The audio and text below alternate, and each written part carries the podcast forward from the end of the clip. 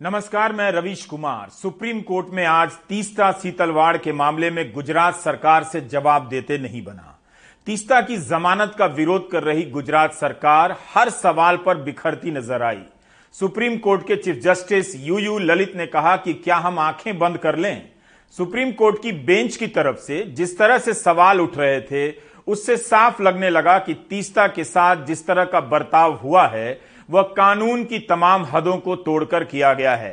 Chief justice ने तो यहाँ तक कह दिया कि क्या गुजरात हाईकोर्ट में यही प्रथा है?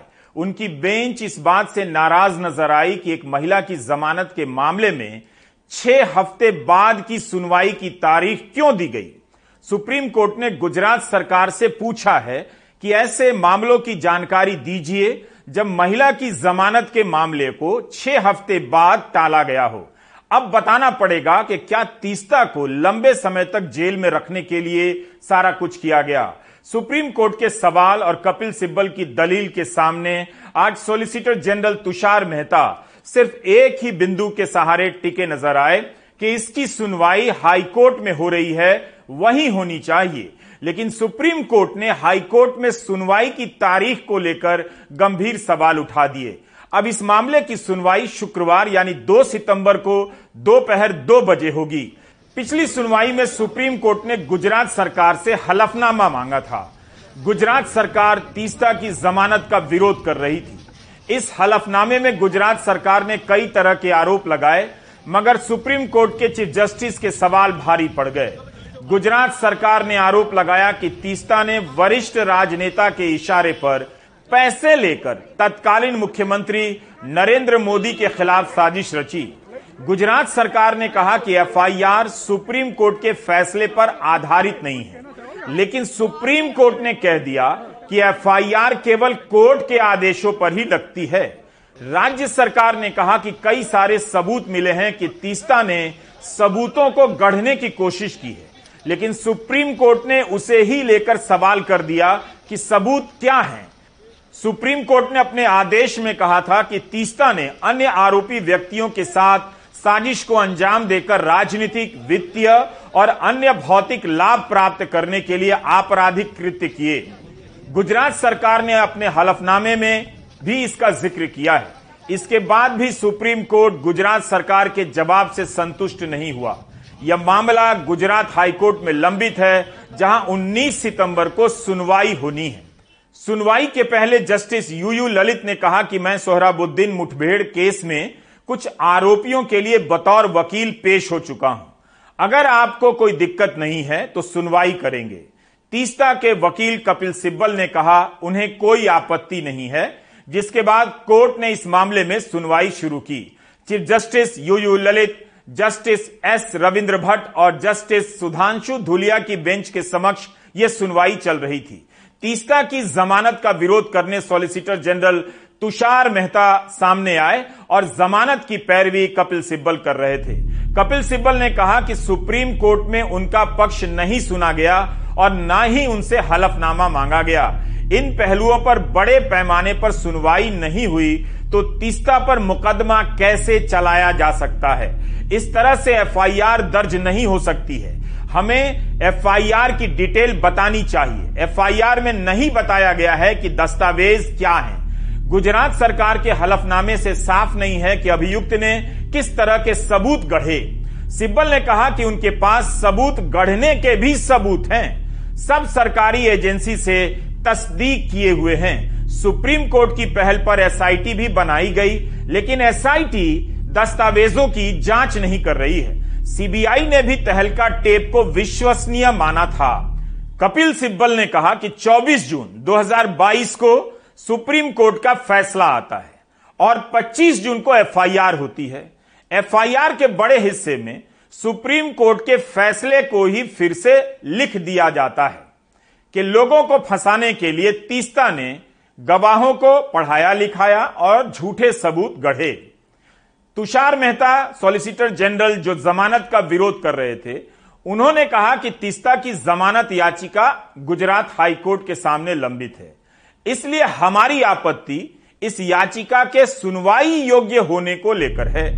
तुषार मेहता ने कहा कि तीस्ता को कोई विशेष राहत देने की आवश्यकता नहीं।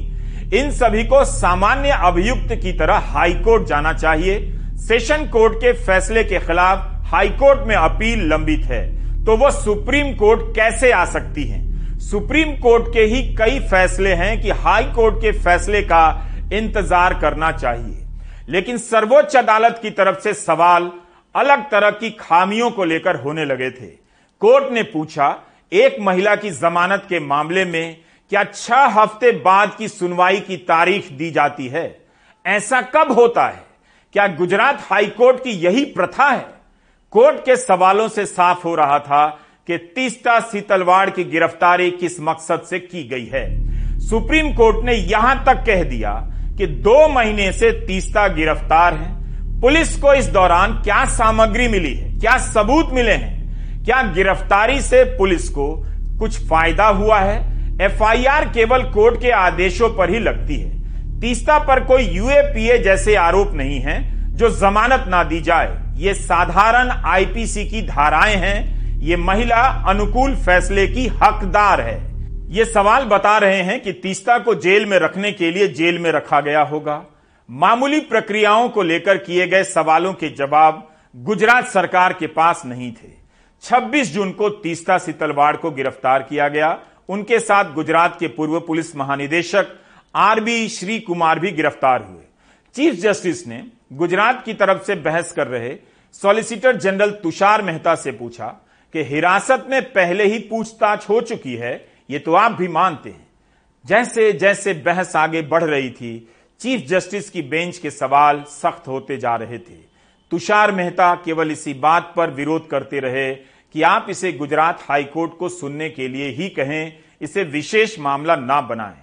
Chief justice U U Lalit ने हाईकोर्ट द्वारा छह हफ़्ते का वक्त देने पर भी सवाल उठाए और कहा कि 3 अगस्त को नोटिस जारी कर 19 सितंबर को केस की सुनवाई तय की गई। क्या बेल के मामले में छह हफ़्ते का समय देना चाहिए?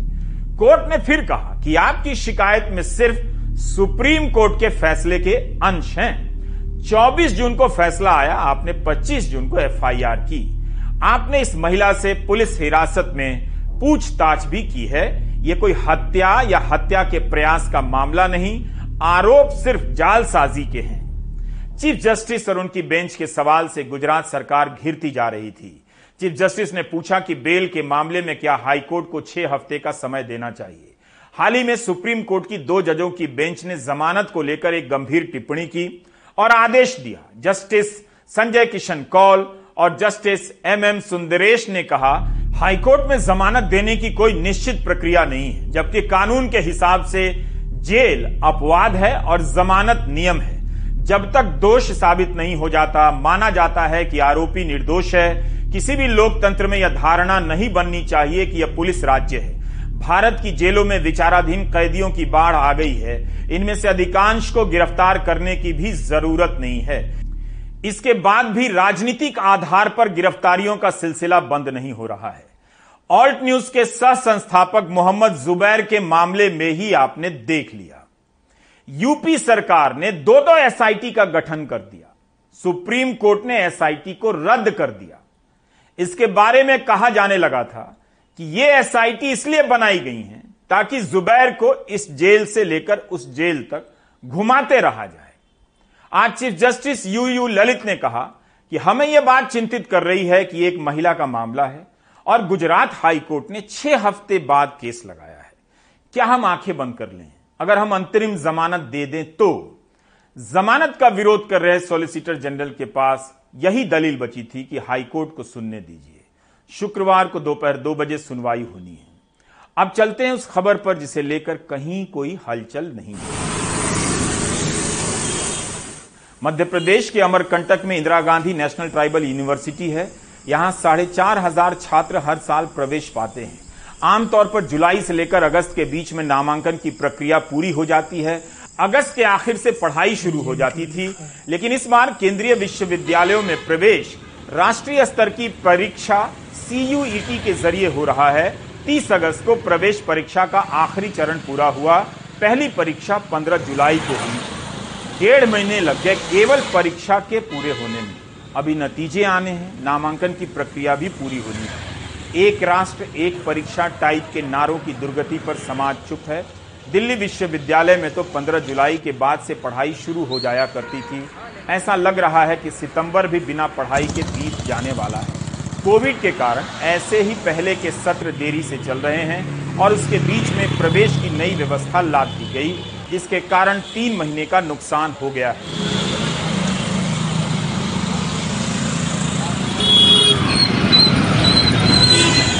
बनारस हिंदू यूनिवर्सिटी में भी यही हाल है। जब यह यूनिवर्सिटी अंतर्राज्यीय परीक्षा कराया करती थी, तब करीब करीब पाँच लाख छात्र फॉर्म भरते थे। इसके बाद भी यह यूनिवर्सिटी अपने स्तर पर जुलाई तक नामांकन की प्रक्रिया पूरी कर लेती थी और पढ़ाई शुरू हो जाती थी। छात्रों को छात्रावास वगैरह सब मिल जाता था, लेकिन इस साल कुछ भी नहीं हुआ है। हर साल बनारस हिंदू विश्वविद्यालय में सोलह हज़ार छात्र दाखिला लेते हैं। इस साल दाखिला कब होगा, पढ़ाई कब शुरू होगी, किसी को पता नहीं। यहाँ भी कोविड के कारण सभी सत्र अनियमित हो चुके हैं। इन सभी केंद्रीय विश्वविद्यालयों में प्रथम वर्ष की पढ़ाई अभी तक शुरू नहीं हुई है। जिस तरह के हालात हैं, लगता है नामांकन पूरे होने और पढ़ाई शुरू होते होते अक्टूबर आ जाएगा। जुलाई, अगस्त, सितंबर का महीना बिना पढ़ाई के बीतने जा रहा है। ऐसा लगता है कि देश की प्राथमिकताएँ बदल गई हैं। शिक्षा व्यवस्था लापता हो चुकी है। पंद्रह लाख छात्रों ने इसके लिए फॉर्म भरे। इतनी बड़ी संख्या में छात्र पढ़ाई शुरू होने का इंतज़ार कर रहे हैं। क्या उनके परिवारों ने दिन रात इसकी चर्चा की है? कहीं लिखा पढ़ा है कि ऐसा क्यों हो रहा है? इसके लिए कौन जिम्मेदार है? प्रोपेगेंडा ने जनता के विवेक को नष्ट कर दिया है। इसकी जवाबदेही किसकी है कि तीन महीने में परीक्षा पूरी नहीं हुई? डेढ़ महीने लग गए केवल परीक्षा पूरी होने में। अभी नतीजे नहीं आए काउंसलिंग शुरू नहीं हुई है। नामांकन की प्रक्रिया पूरी नहीं हुई है। जब पूरी तैयारी नहीं थी तब इस साल से यह व्यवस्था क्यों थोपी गई? और तो और, अखबारों को पलटिए तो नई शिक्षा नीति पर गृहमंत्री अमित शाह के बयान ही ज़्यादा मिलने लगे छपने लगे क्या इसकी जवाबदेही भी गृहमंत्री की होगी कि तीन महीने में भी इस साल प्रवेश क्यों नहीं हुआ? इस साल मार्च से अगस्त के बीच कई अखबारों में नई शिक्षा नीति को लेकर आपको गृहमंत्री अमित शाह के बयान मिल जाएँगे, जिनसे इन अखबारों ने हेडलाइन सजाई।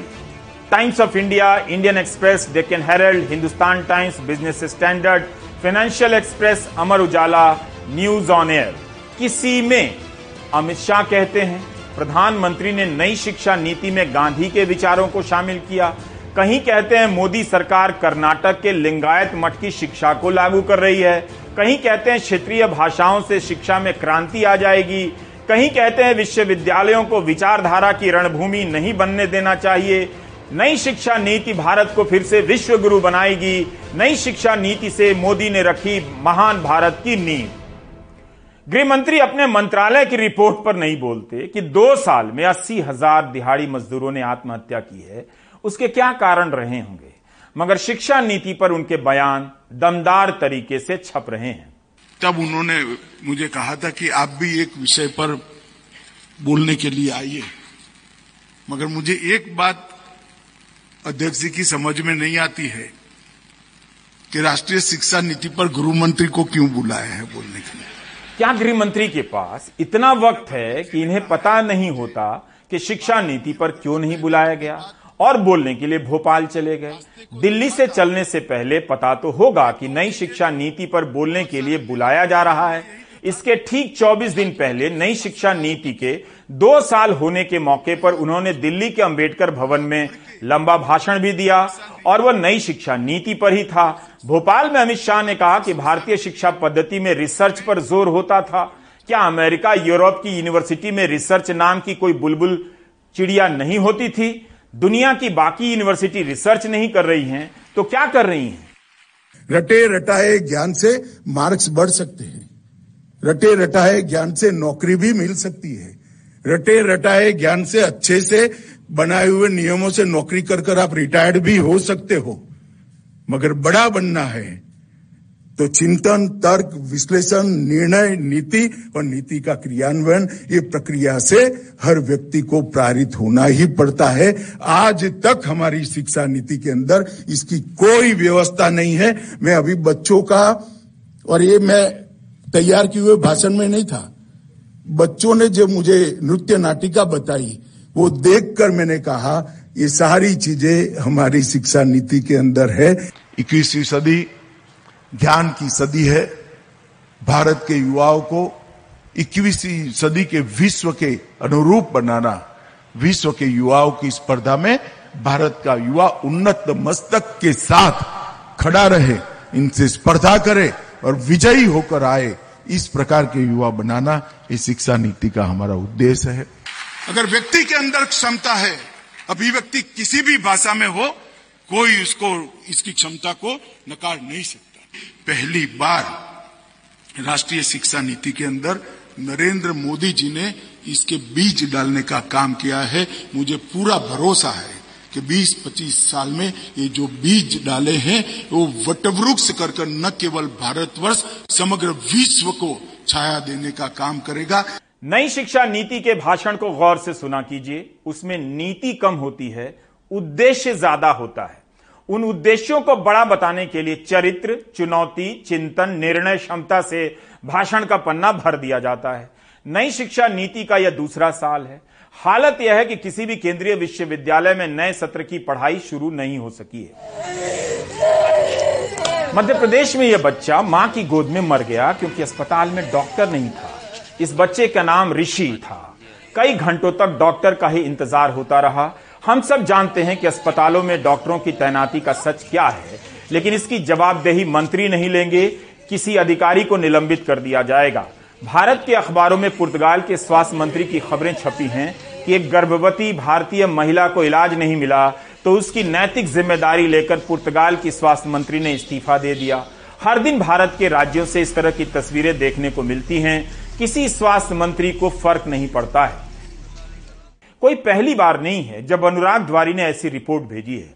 अगर संसाधन और रिपोर्टर हूँ और रिपोर्टिंग की इजाज़त हो मीडिया के माहौल में तो सैकड़ों की संख्या में ऐसी खबरें हर राज्य से आने लग जाएँगी। मगर गोदी मीडिया के दौर में रिपोर्टिंग बंद हो चुकी है। अगर वीडियो वायरल होता हुआ ना पहुँचे तो ऐसी खबरें दिखनी बंद हो जाएँ, बल्कि जल्दी ही बंद होने वाली हैं। ज़्यादा मुद्दा बनेगा तो सरकार 10-20 एंबुलेंस लाकर उद्घाटन कर देगी और हेडलाइन छप जाएगी। सबको पता है कि अस्पताल पहले डॉक्टर और इलाज की सुविधाओं से बनता है एंबुलेंस और बीमा से नहीं। लेकिन लोग हैं कि थाली बजाने के स्तर से ऊपर ही नहीं उठना चाहते। आप क्या कर लेंगे? पाँच साल का मासूम। कुछ दिनों पहले पैर जल गया। डॉक्टरों को लगता है सेप्टिसीमिया हो गया।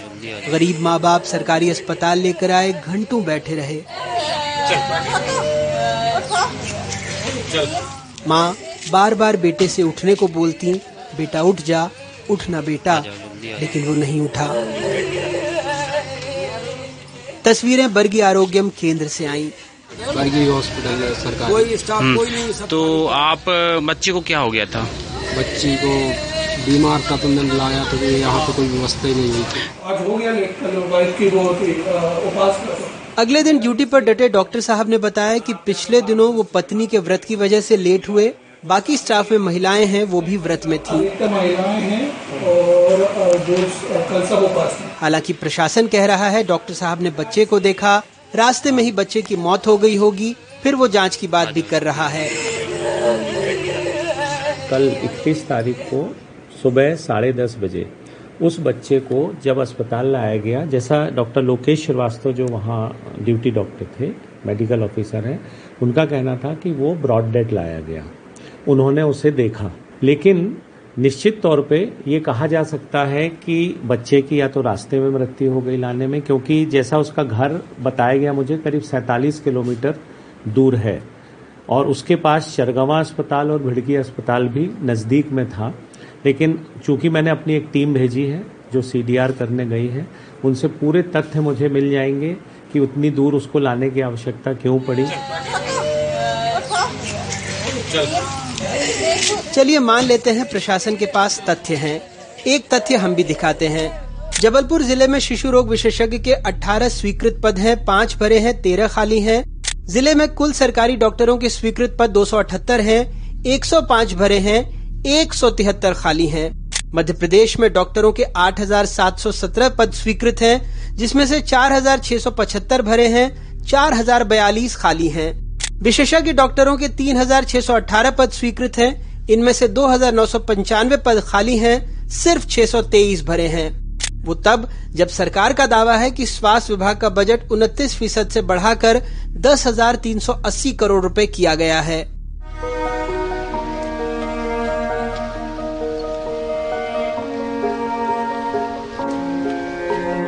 आज लाल परेड ग्राउंड में अद्भुत दृश्य है। जहाँ तक देख रहे हैं,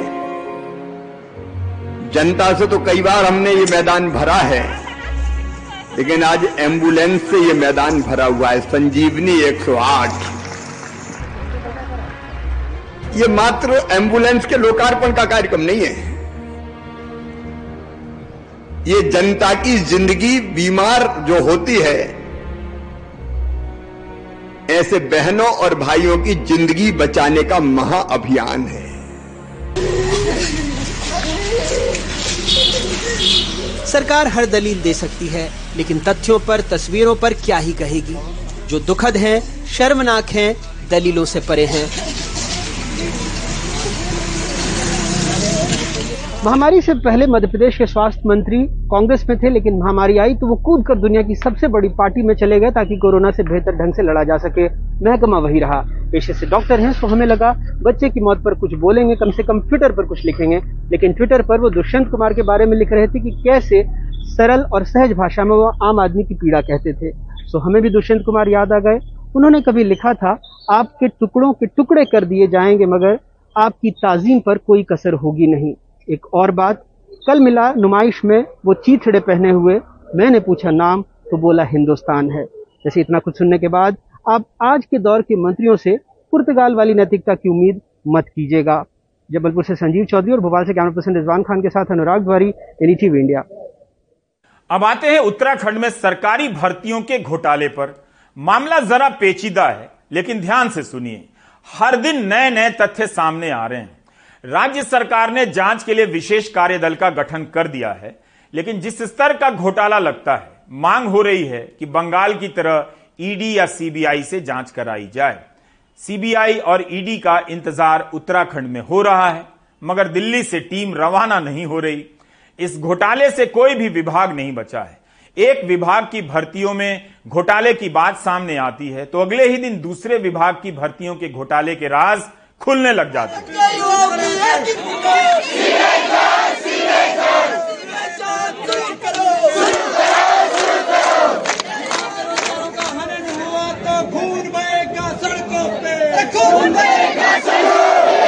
राज्य में आए दिन तमाम युवा संगठन इस घोटाले को लेकर प्रदर्शन कर रहे हैं। पंद्रह जून को राज्य विधानसभा में कांग्रेस विधायक भुवन कापड़ी ने यह मुद्दा उठाया। भुवन कापड़ी ने कहा कि कई साल से वन विभाग, शिक्षा विभाग, गृह विभाग, सचिवालय, ग्राम विकास पंचायत, अधिकारी जैसी भर्तियों में घोटाले चल रहे हैं। इन भर्तियों के लिए होने वाली परीक्षा के प्रश्न पत्रों के लीक होने का ज़िक्र भी उन्होंने किया और सबूत भी दिखाए।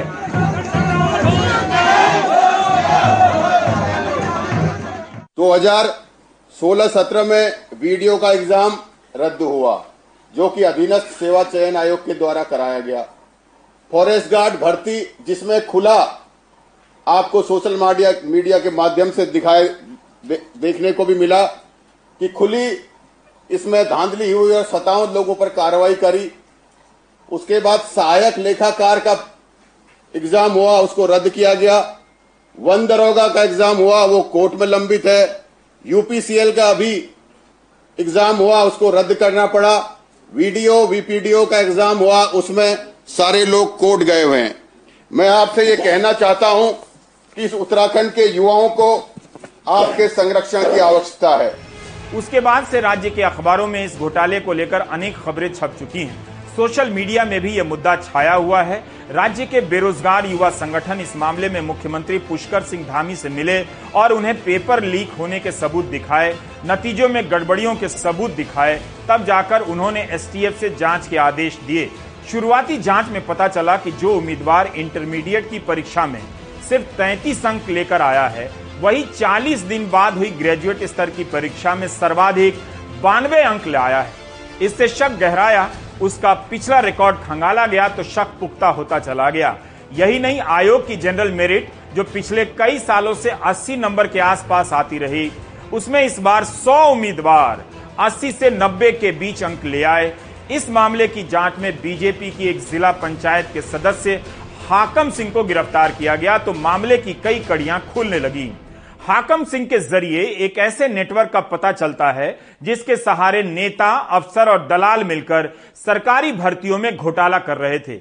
इसी हाकम सिंह का नाम 2019 में फॉरेस्ट गार्ड के इम्तहान में ब्लूटूथ से नकल के मामले में भी आया था। ताज़ा मामलों में अब तक 30 लोग गिरफ़्तार हो चुके हैं, नौ सरकारी कर्मचारी हैं। इनमें से कुछ कर्मचारियों ने जाँच में माना कि वो खुद भी पिछले कुछ वर्षों में ऐसे ही परीक्षा घोटालों का फ़ायदा लेकर नौकरी पर लगे हैं और फिर इस गिरोह से जुड़ गए। ऐसे में यूके ट्रिपल एससी की छवि का आलम यह है कि लोगों ने अब इस संस्था को उत्तराखंड सगे संबंधी सिलेक्शन कमीशन कहना शुरू कर दिया है। क्या? सगे संबंधी सिलेक्शन कमीशन 2016 में उत्तराखंड अधीनस्थ सेवा चयन आयोग की भर्ती से घोटाला खुलकर सामने आता है। तब ग्राम विकास अधिकारी, ग्राम पंचायत अधिकारी की भर्ती की जो परीक्षाएँ कराई गई, उसमें दो दो बार जाँच हुई, गड़बड़ी पाई गई, लेकिन कार्रवाई क्यों नहीं हुई? यह तो और भी गंभीर मसला है कि कांग्रेस की सरकार के दौर में घोटाला हुआ और बीजेपी की सरकार में कार्रवाई नहीं हुई। क्या इसलिए नहीं हुई कि इस रास्ते बीजेपी के राज में भी घोटाले को जारी रखना था? बीजेपी सरकार ने कांग्रेस सरकार के दौर के उस घोटाले को सार्वजनिक क्यों नहीं किया? हालत यह है कि अधीनस्थ सेवा चयन आयोग के पिछले अध्यक्ष एस के राजू ने इस्तीफा देते हुए कह दिया कि पेपर लीक होना तो एक सामान्य प्रक्रिया है। अकल तो होता रहेगा। वो तो माफिया तो पूरा भारत में है। यूपी वगैरह में तो पता नहीं ग्यारह बार एग्ज़ाम कैंसिल हो गया है इस तरह का जो लीक होने की वजह से। प्रेस से भी लीक हुआ है। लीक होना तो सामान्य बात है, लेकिन फिर भी बच्चे परेशान हैं। अधीनस्थ सेवा चयन आयोग की ताज़ा भर्ती घोटाले की अब सीबीआई जाँच की मांग हो रही है, क्योंकि मामले के तार उत्तराखंड से लेकर उत्तर प्रदेश तक फैले हुए हैं।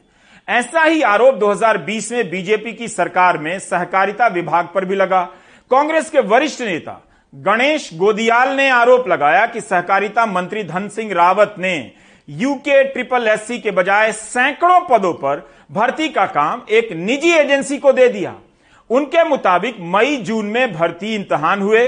उत्तराखंड से दूर नोएडा में, और वो भी ऐसे समय में जब कोविड का गंभीर दौर था।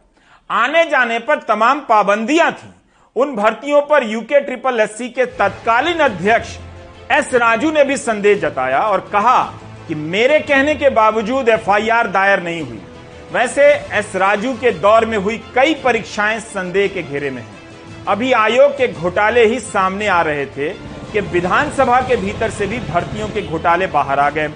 कांग्रेस से लेकर बीजेपी की सरकारों के दौर के स्पीकर ने कथित नियमों के नाम पर इतनी भर्तियाँ कर डाली हैं कि हिसाब नहीं। विधायकों की संख्या सत्तर है, मगर अब यहाँ काम करने वाले कर्मचारियों की संख्या 500 हो गई है। जबकि देश की सबसे बड़ी विधानसभा उत्तर प्रदेश विधानसभा है, जहाँ 403 विधायक हैं। वहाँ उत्तराखंड से कम कर्मचारी पड़ोस की हिमाचल प्रदेश विधानसभा में अड़सठ विधायक हैं, वहाँ तो और भी कम है। पिछली विधानसभा के स्पीकर प्रेमचंद अग्रवाल का नाम इस घोटाले में आया। इस समय अग्रवाल वित्त मंत्री बन गए हैं। आरोप है कि बिना किसी स्थापित प्रक्रिया के उन्होंने चौहत्तर भर्तियाँ कर डाली। उस समय मुख्यमंत्री त्रिवेंद्र सिंह रावत थे। रावत का कहना है कि जब उनके पास इसकी फ़ाइल दस्तखत के लिए आई तो उन्होंने नोट में लिखा कि भर्तियाँ योग्यता के मुताबिक हों और लोक सेवा आयोग और अधीनस्थ सेवा चयन आयोग के ज़रिए हों। इसके बाद भी ऐसा नहीं हुआ। तब तो वित्त विभाग ने भी यह कहकर मना कर दिया कि नई भर्तियों के लिए बजट नहीं है। इस बीच त्रिवेंद्र सिंह रावत की कुर्सी चली गई। उनकी जगह तीरथ सिंह रावत आए और फिर कुछ ही दिन बाद पुष्कर सिंह धामी मुख्यमंत्री बन गए। राज्य में मुख्यमंत्री बदलते रहे, मगर स्पीकर पिछले दरवाजे से भर्तियों को अंजाम देने में लगे रहे। उन्होंने एक नया रास्ता निकाला कि एक प्राइवेट एजेंसी के ज़रिए इन पदों के लिए आवेदन मंगाए जाएँ और स्वीकार कर लिए जाएँ। यही हुआ। चौवन नियुक्तियों से बात शुरू हुई और संख्या का अंत हुआ चौहत्तर पर। आरोप है कि प्राइवेट एजेंसी ने परीक्षा भी नहीं कराई। चुन चुन कर मुख्यमंत्री के निजी स्टाफ में काम करने वाले लोगों के परिजनों से लेकर तमाम मंत्रियों, बीजेपी और आरएसएस के पदाधिकारियों और बड़े अफसरों के करीबियों को नियुक्ति दे दी गई। पत्रकारों के, रिश्तेदारों के भी नाम आ रहे हैं। सोशल मीडिया में कई सूचियाँ घूम रही ये लोग बिना वेतन के काम करते रहे। इस बीच बीजेपी की दोबारा सरकार आ गई और धामी ही मुख्यमंत्री बन गए। इस बार प्रेमचंद अग्रवाल वित्त मंत्री बन गए। वित्त मंत्री बनने के अगले ही दिन वित्त विभाग की मूल आपत्तियों को खारिज कर इन पदों पर भर्तियों को उन्होंने मंजूरी दे दी। यानी स्पीकर रहते बैकडोर से भर्तियाँ करवाई गईं और वित्त मंत्री बनते ही उन पर मुहर लगा दी गई। प्रेमचंद अग्रवाल अब अपनी की गई नियुक्तियों को सही ठहराने में लगे हैं, जबकि उनकी ही पार्टी के कई नेता इस मामले में जाँच की मांग कर रहे हैं। तो ये बहत्तर लोग रखने की ऐसी क्या ज़रूरत थी? उत्तर प्रदेश की विधानसभा हमसे कई गुना बड़ी है, उनकी संख्या कार्मिकों की हमसे कम है, हमारी इतनी ज़्यादा है, आपने कहा ये तदर्थ हैं। इनको पहले दिन से सारी सुविधाएँ मिल रही हैं। आपको फिर मैं कह रहा हूँ कि आवश्यकता अनुसार जब भी आवश्यकता होती है विधानसभा अध्यक्ष उस आधार पे उनकी मैन पावर को रखने का उसको अधिकार रखते हैं। सर ये बहत्तर लोगों के लिए जैसे आपने 35 लोगों की विज्ञप्ति निकाली उनके लिए विज्ञप्ति निकाली थी या फिर इनको कैसे भर्ती टेम्परेरी अरेंजमेंट है मैंने कहा ना आपको। कोई विज्ञप्ति नहीं नहीं इसमें विज्ञप्ति लगाने का कोई मतलब नहीं है। टेम्परेरी अरेंजमेंट है। टेम्परेरी अरेंजमेंट वालों को type two type three type four के मकान भी दे दिए गए। नहीं वो मुझे जानकारी नहीं है। अच्छा सर उसमें ये भी कहा जा रहा है कि आपके आपके पीआरओ और आपके भी कई करीबी लोगों के संबंधी अरे भाई अरे भाई मैंने ये नहीं कहा कि कोई नहीं है है ना? लेकिन सब नियमानुसार हुआ है। ये फ़ाइल तो ये काफ़ी दिन से चल रही थी और मैंने उसमें अंत में एक नोट लिखा था कि जो भी भर्तियाँ करनी है उनको पूर्ण पारदर्शिता के साथ और आयोग से कराई जाए। फिर आ, मार्च के महीने में मैं हट गया। उसके बाद क्या हुआ उसकी जानकारी मुझे नहीं है। ये अभी अभी जब आ, समाचार पत्रों के माध्यम से आ, मुझे जानकारी मिली कि विधानसभा में भर्तियाँ हुई हैं और तथाकथित रूप से उसमें अपने अपनों को नौकरियाँ दी गई हैं। ये मुझे समाचार पत्रों के माध्यम से ज्ञात हुआ। गनीमत है कि ये घोटाला बिहार में नहीं हुआ, वरना जाँच से पहले तेजस्वी यादव जेल में डाल दिए जाते। उत्तराखंड के वित्त मंत्री प्रेमचंद अग्रवाल ने स्पीकर रहते हुए जिस रास्ते से कथित रूप से भर्ती घोटाले को अंजाम दिया, उसी रास्ते से हरीश रावत की सरकार के वक्त विधानसभा स्पीकर रहे गोविंद सिंह कुंजवाल ने भी काम किया है। जबकि प्रेमचंद अग्रवाल को पिछली भर्तियों को लेकर कार्रवाई करनी चाहिए थी, लेकिन नहीं की। कांग्रेस के समय के स्पीकर ने तो क्लास टू से लेकर क्लर्क तक की एक सौ चौवन भर्तियाँ बैकडोर से कर डाली। यह इतनी छोटी संख्या भी नहीं है कि स्पीकर रहते हुए प्रेमचंद अग्रवाल की नज़र ना पड़ी हो। कांग्रेस के स्पीकर ने तो बेटे और बहू समेत कुंजवाल कुल के आठ सदस्यों को नौकरी दे दी बेटे और बहू को क्लास टू का अफसर बनाया। कुंजवाल ने पहले कहा कि वे इस योग्य थे कि उन्हें क्लास टू अफसर बनाया जाए और उन्होंने अपने उसी विशेषाधिकार का इस्तेमाल किया, जिसका इस्तेमाल उनके पूर्ववर्ती स्पीकर करते रहे। स्थानीय अखबारों के मुताबिक अब वो कह रहे हैं कि इस मामले में वो माफ़ी मांगने के लिए तैयार हैं और इस मामले में अपने बच्चों को नौकरी देना नैतिक तौर पर गलत फैसला था। मेरे ऊपर एक आरोप ये लगा दिया गया, कल ये लगाया कि आपने अपने लड़के और अपने बहू को लगाया है। तो मैं बताता हूँ, इस प्रदेश के मुख्यमंत्रियों ने भी, मुख्यमंत्री ने भी अपने बहू और लड़कियों को लगाया है। ये प्रारंभ से परिपाटी चली है। मुख्यमंत्री के सिफारिश पर लोग लगे हैं, उनके रिश्तेदार लगे हैं। उसमें मेरा साफ़ ये कहना है, मैंने एक सौ अट्ठावन नियुक्तियाँ करी हैं। उसमें मैंने अपने जनपद, अपने क्षेत्र से लेकर के प्रदेश के मतलब ऐसा क्षेत्र कोई नहीं होगा जहाँ की नियुक्तियाँ मैंने नहीं करी हों। और बहुत से नेताओं की सिफारिश पर भी मैंने नियुक्तियाँ करी हैं। और मैं दावे के साथ कह सकता हूँ, मुख्यमंत्री, पूर्व मुख्यमंत्री की सिफारिश पर भी काम हुआ होगा लगे होंगे एक आध। कुछ अधिकारियों की सिफारिश पर भी मैंने लगाए हैं। इतने साल से नौकरी का मुद्दा राजनीति के केंद्र में है, फिर भी इसकी पारदर्शी व्यवस्था नहीं बन पाई। रोज़गार के क्षेत्र में युवाओं की हिस्सेदारी घटती जा रही है। ऐसा लगता है कि मान लिया गया है कि हमारे युवा व्हाट्सएप यूनिवर्सिटी के फॉरवर्ड मैसेज के आगे सोचना बंद कर चुके हैं। उन्हें जैसा कहा जाएगा, वैसा ही करेंगे। लेकिन आप दर्शक, वैसा कभी मत कीजिएगा। ब्रेक ले लीजिए।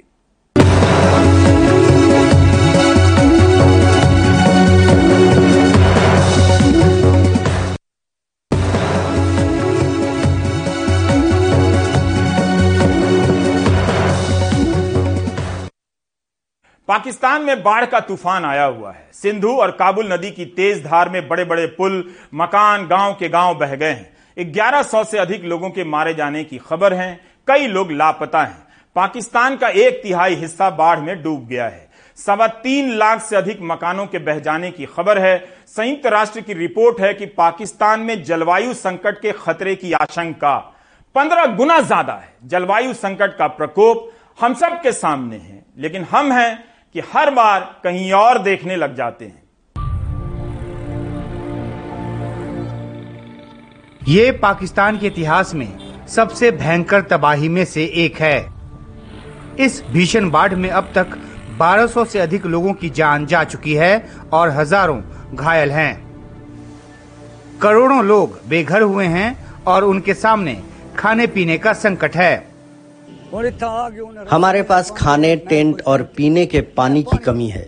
जो पानी हम पी रहे हैं वो गंदा है और इससे पेट में दर्द होता है। किसी को हमारी चिंता नहीं। कोई रिपोर्ट के मुताबिक बाढ़ की इस विभीषिका में करीब 50 लाख लोगों के बीमार होने का भी अंदेशा है। यहाँ गैस्ट्रो के भी बहुत ज़्यादा केस आ रहे हैं। उसकी वजह यह है कि यहाँ एक तो साफ़ पानी की बहुत किल्लत है। जिसकी वजह से पेशेंट्स को गैस्ट्रो के प्रॉब्लम्स आ, आ रहे हैं। ज़्यादातर बच्चे डायरिया के साथ और गैस्ट्रोइंटाइटिस के साथ हमारे पास प्रेजेंट हो रहे हैं। पाकिस्तान के प्रधानमंत्री बाढ़ पीड़ित इलाकों का दौरा कर मदद का भरोसा दे रहे हैं। सब मिलकर हम यहाँ पर आपसे इजहार अफसोस करने आए और आपको ये यकीन दिलाने आए कि इस मुसीबत के वक्त हम आपके साथ खड़े हैं और जब तक आप अपने घरों में बाहर नहीं हो जाते। हम इंशाला दिन रात आपके साथ रहेंगे। बीमारी के साथ साथ भूखमरी जैसे हालात भी हो रहे हैं। फल, सब्जियों समेत तमाम ज़रूरी चीज़ें या तो मिल नहीं रही या फिर दाम आसमान छू रहे हैं। पाकिस्तान के वित्त मंत्री मिफ्ता इस्माइल ने पहले भारत से ज़रूरी चीज़ों के व्यापार को मंजूरी दिए जाने की संभावना भी जताई। खबर ये भी आई कि भारत पाकिस्तान को मदद भेज सकता है। विदेशी पत्रकारों के साथ बातचीत में भारत से मिलने वाली किसी संभावित मदद के सवाल को पाकिस्तान के प्रधानमंत्री शाहबाज शरीफ ने कश्मीर के हालात से जोड़ दिया। इसके बाद पाकिस्तान के विदेश मंत्री ने मदद की बात को ही टाल दिया। सबसे पहले मैं आपका जो भारत के बारे में सवाल था, इस वक्त जैसे आपने खुद कहा दूसरे सवाल में कि हमारा फोकस तो रिलीफ रिलीफ और रेस्क्यू पे है। जो आप ज़रात की बात कर रहे हो, जो आप मीशत की बात कर रहे हो, ये बाद के सवाल है और उनका जवाब जब हम पूरा सिचुएशन का जायजा देंगे तब हम दे सकते हैं। इस वक्त तक हुकूमत ये बिल्कुल हमारा, ये सोच नहीं है। ना ही हमने ये फैसला लिया है, भारत के हवाले से। प्रधानमंत्री मोदी ने उनतीस अगस्त को ट्वीट कर पाकिस्तान के बाढ़ पीड़ितों के प्रति हमदर्दी जताई। इस पर 31 अगस्त को पाकिस्तान के प्रधानमंत्री शाहबाज शरीफ ने ट्वीट कर शुक्रिया कहा। लेकिन पाकिस्तान के बाढ़ पीड़ितों को पड़ोसी देश भारत से जो फौरी मदद मिल सकती है, उसे लेकर दुविधा बरकरार है। दरअसल पहले भी आपदा के समय पाकिस्तान भारत से मदद लेने को अपनी तोहिन समझता रहा है। नई दिल्ली से उमाशंकर सिंह, एनडीटीवी इंडिया। आप देख रहे थे प्राइम टाइम, नमस्कार।